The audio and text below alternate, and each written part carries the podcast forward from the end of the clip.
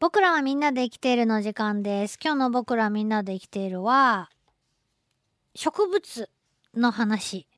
いや、もうほんと、みんなで生きとるっちゅうか、あなたあっての私ですっていうね、植物の話なんですけど、でもそれがみんながみんなそうなんですよね。さっき、えー動物クイズの時に、えー宿主と寄生する側、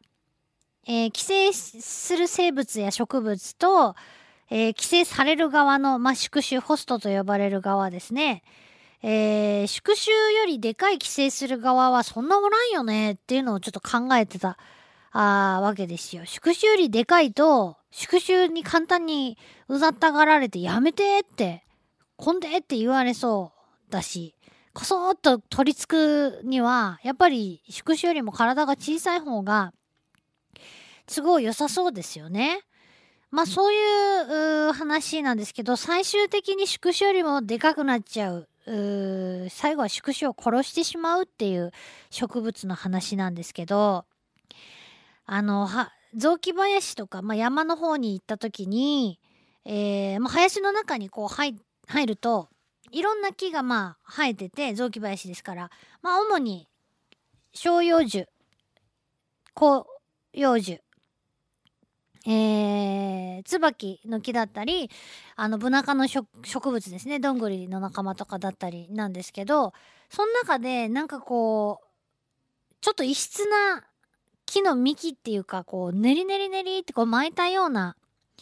えー木なのかつるなのかつるにしちゃ太いなっていうような植物を見かけます。富士なんですけど、えーすごいね、あのー綺麗な花を咲かせるし、なんか日本風のね、日本のイメージがこうすごく強い素敵な花なんですけども、花は結構林の表面にポンと出てきて咲いてます。なんかよその葉っぱ、他の木の葉っぱの上からちょっとごめんよって感じで顔出してこう、房がこうね、下がってる感じがありますけど、じゃあその木の根元の方でどんなことが起こってるかっていうと、結構ね、結構やっちゃっとね、富士山よっていう感じで、巻き巻きって他の木に巻きついて、巻きつかれてる方の木がちょっとものすごく苦しげになってたり、そういうところをね、木の生えてる足元の方に入っていくと見ることがあるんですね。で、同じような、そういう風に他の木に巻きついて生きていこうとして最終的に、えー巻きついた最初に頼った植物を自分の力で締め殺してしまう植物のことを締め殺し植物とそのまんま呼ぶんですけど、えーその中でも、えーと熱帯雨林とかで有名なのがイチジクの仲間、えーなんですね締め殺しイチジクとも呼ばれます。で、えーすごいせめぎ合いがその中にはあるわけですが植物にとって何が一番大事かって言ったらやっぱり日光お日様の光、えー水もそうですけどやっぱり光がないと光合成ができないんで、えー光合成ができないということは自分でエネルギーを作り出すことができないわけですから私たちが食べ物が食べられないのと同じようなことかなですねなんですよ。ね。だからもう光を得るためにはどんな手を使ってでもって言ってそれぞれの植物がいろんな方法を生み出している。例えば植物が、えー草がね生える時に葉っぱがあのーよく見るとあこれちゃんと割体格子に上に伸びれば伸びるほど、えー、割体格子に葉っぱがこう重なり合わないように生えてるなっていうことだって一枚一枚の葉っぱにまんべんなく効率よく光を受け止めるための植物の工夫なわけですよね。同じ方向にバーって生えたらちょっと上の葉っぱ邪魔なんですけどって光当たらないんですけどってなっちゃう。それを避けるためにちゃんとこうああなたそっち側のね上の葉っぱあ下の葉っぱの葉っぱちゃんはこっち向きなんで私こっち向きに出ますっていうことでちゃんと葉っぱも出る方向を決めてる。そんなことをやってるわけです。で、えー、なんで、あの、締め殺しイチジクは、そんなわざわざ締め殺しちゃうのかと思うんですけど、あのね、そのね、生い立ちを見るとね、すごい節約しとるなっていうことが分かってきます。あのですね、着生という言葉かあるんですけどこれ着生する植物いろいろあります。宿り木だったり、えー、屋久島では有名なあの一本の杉の木にね何種類ものツツジの仲間とかいろんな種類の、えー、植物がくっついてえー、その木を頼りにしてね生きてる植物が知られていますが着生するだけだったらそんなにその木にとってはあそんな害はないと。いうことなんですけども着生植物があどんどん成長してその木を締め殺すような状態になると締め殺し植物になっちゃってあの着生された方はたまったもんじゃないわけですよだからもうほんと大変だろうなと思うんですけどもう一回ちょっとちゃんと整理して言いますとまずですね、えー、どうやって着生するかっていうと、イチジクですから実がなるわけです。美味しい実が一年中なんか何かしらの種類のイチジクが熱帯雨林の配信の中ではあの実をつけてるそうで、えー、森の動物たちにとってはなくてはならない植物なわけですよ。で、えー、いただきやすって食べて、えー、鳥とかね動物とかが実を食べてでポトリと排泄物を木の上だったり空中だったりで落としますよね。で、その落ちた先にある植物にしてみればもうほとんだ災難だと思うんですけど、やっばい種落ちてきたって。で、その種が発芽します。発芽したらですね、あのー、すごいんですよ。何が起こるかっていうと、根っこがね、たらーって下に向かって地面に向かって落ちてくる。あの、生えてくる。例えば30メートルの木のてっぺんに落ちたイチジクの種、えー、その30メートル上から、はるか上からですね、芽を出すと、えー、30メートル下に向かって、えー、根っこをどんどん下ろしていく。その根っこもどんどん1本だけじゃなくて複雑に何本も何本も下ろしていって、で、地面に根を張っていくわけですね。その間にですね、えー、木の上ではどんどん葉っぱを伸ばして、で、その根っこを下ろして、えー、地面に、えー、降りていく間に根っこ同士が絡み合いながらどんどん成長していくと。えー、そうやってる、そうこうしてるうちに、えー、ぽとりとその種を落とされた方の、頼りにされてる方の木を、えー、その伸びてきた根っこがですね、覆い隠してしまうことになっちゃうんだそうです。それぐらい、複雑にいっぱい根っこが出てくる。イチジクの。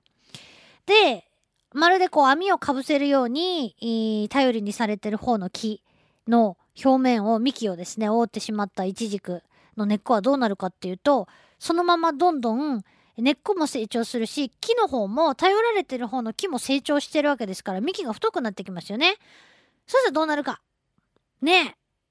嘘窮屈いんですけどって中の頼りにされてる方の木は言ってるんですけど、えー、イチジクの方はいや私も成長してるんでみたいな申し訳ないですけどっていうことになったらですよ外側の方がそら有利ですよね。内側も全然それ以上成長できない。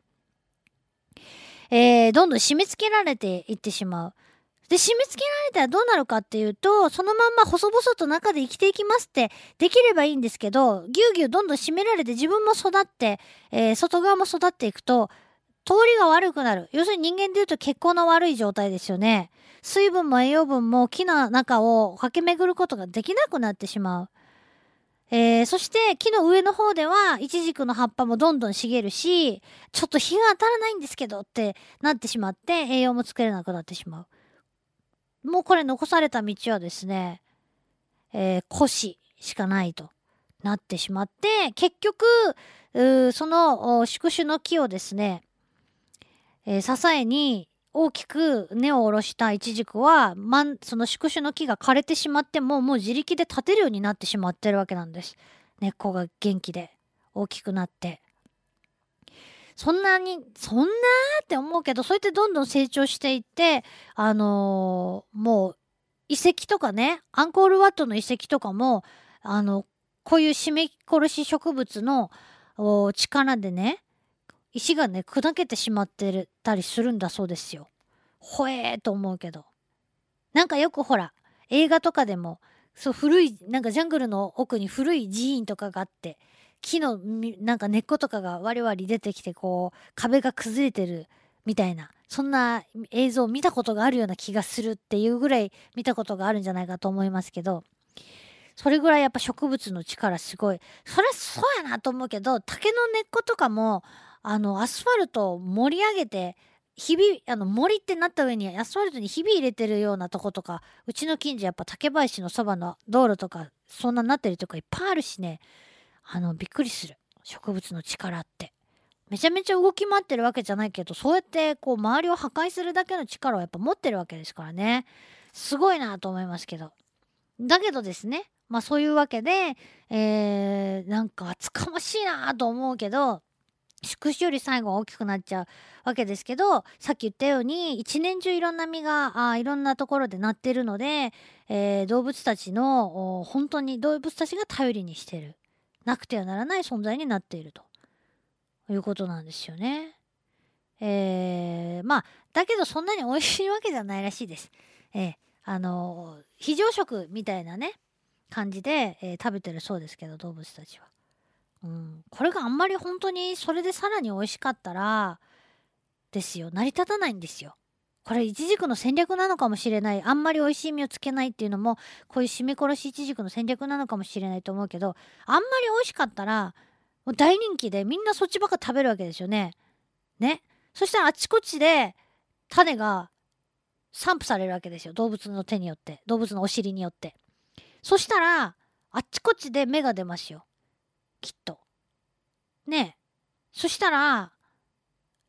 支えになってくれる気が、もうなくなっちゃうかもしれない。あんまり、イチジクばっかりになると。そしたらもう、イチジク仲間内で支え合わないといけなくなっちゃって、そしたら全く意味ないですよね。数増えないし、えー、減ってしまうかもしれないし。っていうような、ちゃんとバランスが取れてるんだろうなと思います。うん。ということで、えー、ちょっとね、えー、なんかこう想像するとすごい時間がかかってるような気もしますけども、えー、今日は締め殺し植物の話でした。LoveFM Podcast. LoveFM のホームページではポッドキャストを配信中。あの時聞き逃したあのコーナー気になる DJ たちの裏話ここだけのスペシャルプログラムなどなど続々更新中です。現在配信中のタイトルはこちら。Words around the world 僕らはみんなで生きてる Busan Hotline. ミュージックプライマリー4ポッドキャスト君が世界を変えていく。ハピネスコントローラー浦田健ロール。スマートフォンやオーディオプレイヤーを使えばいつでもどこでもラブ f m が楽しめます。私もピクニックの時にはいつも聞いてるんですよ。LoveFM Podcast. ちなみに私はハピネスコントローラーを担当してます。聞いてね